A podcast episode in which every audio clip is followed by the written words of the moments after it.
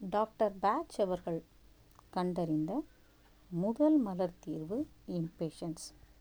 இது இந்த மலர் தீர்வு அவசரம் நிதானமின்மை எரிச்சல் அவசர அவசரமாக சாப்பிடுவது எந்த செயலையும் எண்ணத்தையும் பரிசீலிக்காமல் விஷயங்களை செய்வது இது போன்ற நிலையற்ற தன்மை பரபரப்பாகவே இருப்பது இது போன்ற மனநிலை உடையவர்கள் விரமா விரைவாக குணமடைய இம்பேஷன்ஸ் என்கின்ற மலர் தீர்வை எடுத்து வர நாளடைவில் இவர்கள் எண்ணத்திலும் செயலிலும் விழிப்புணர்வோடு பதட்டமில்லாமல் காரியத்தை செய்ய ஆரம்பிப்பார்கள்.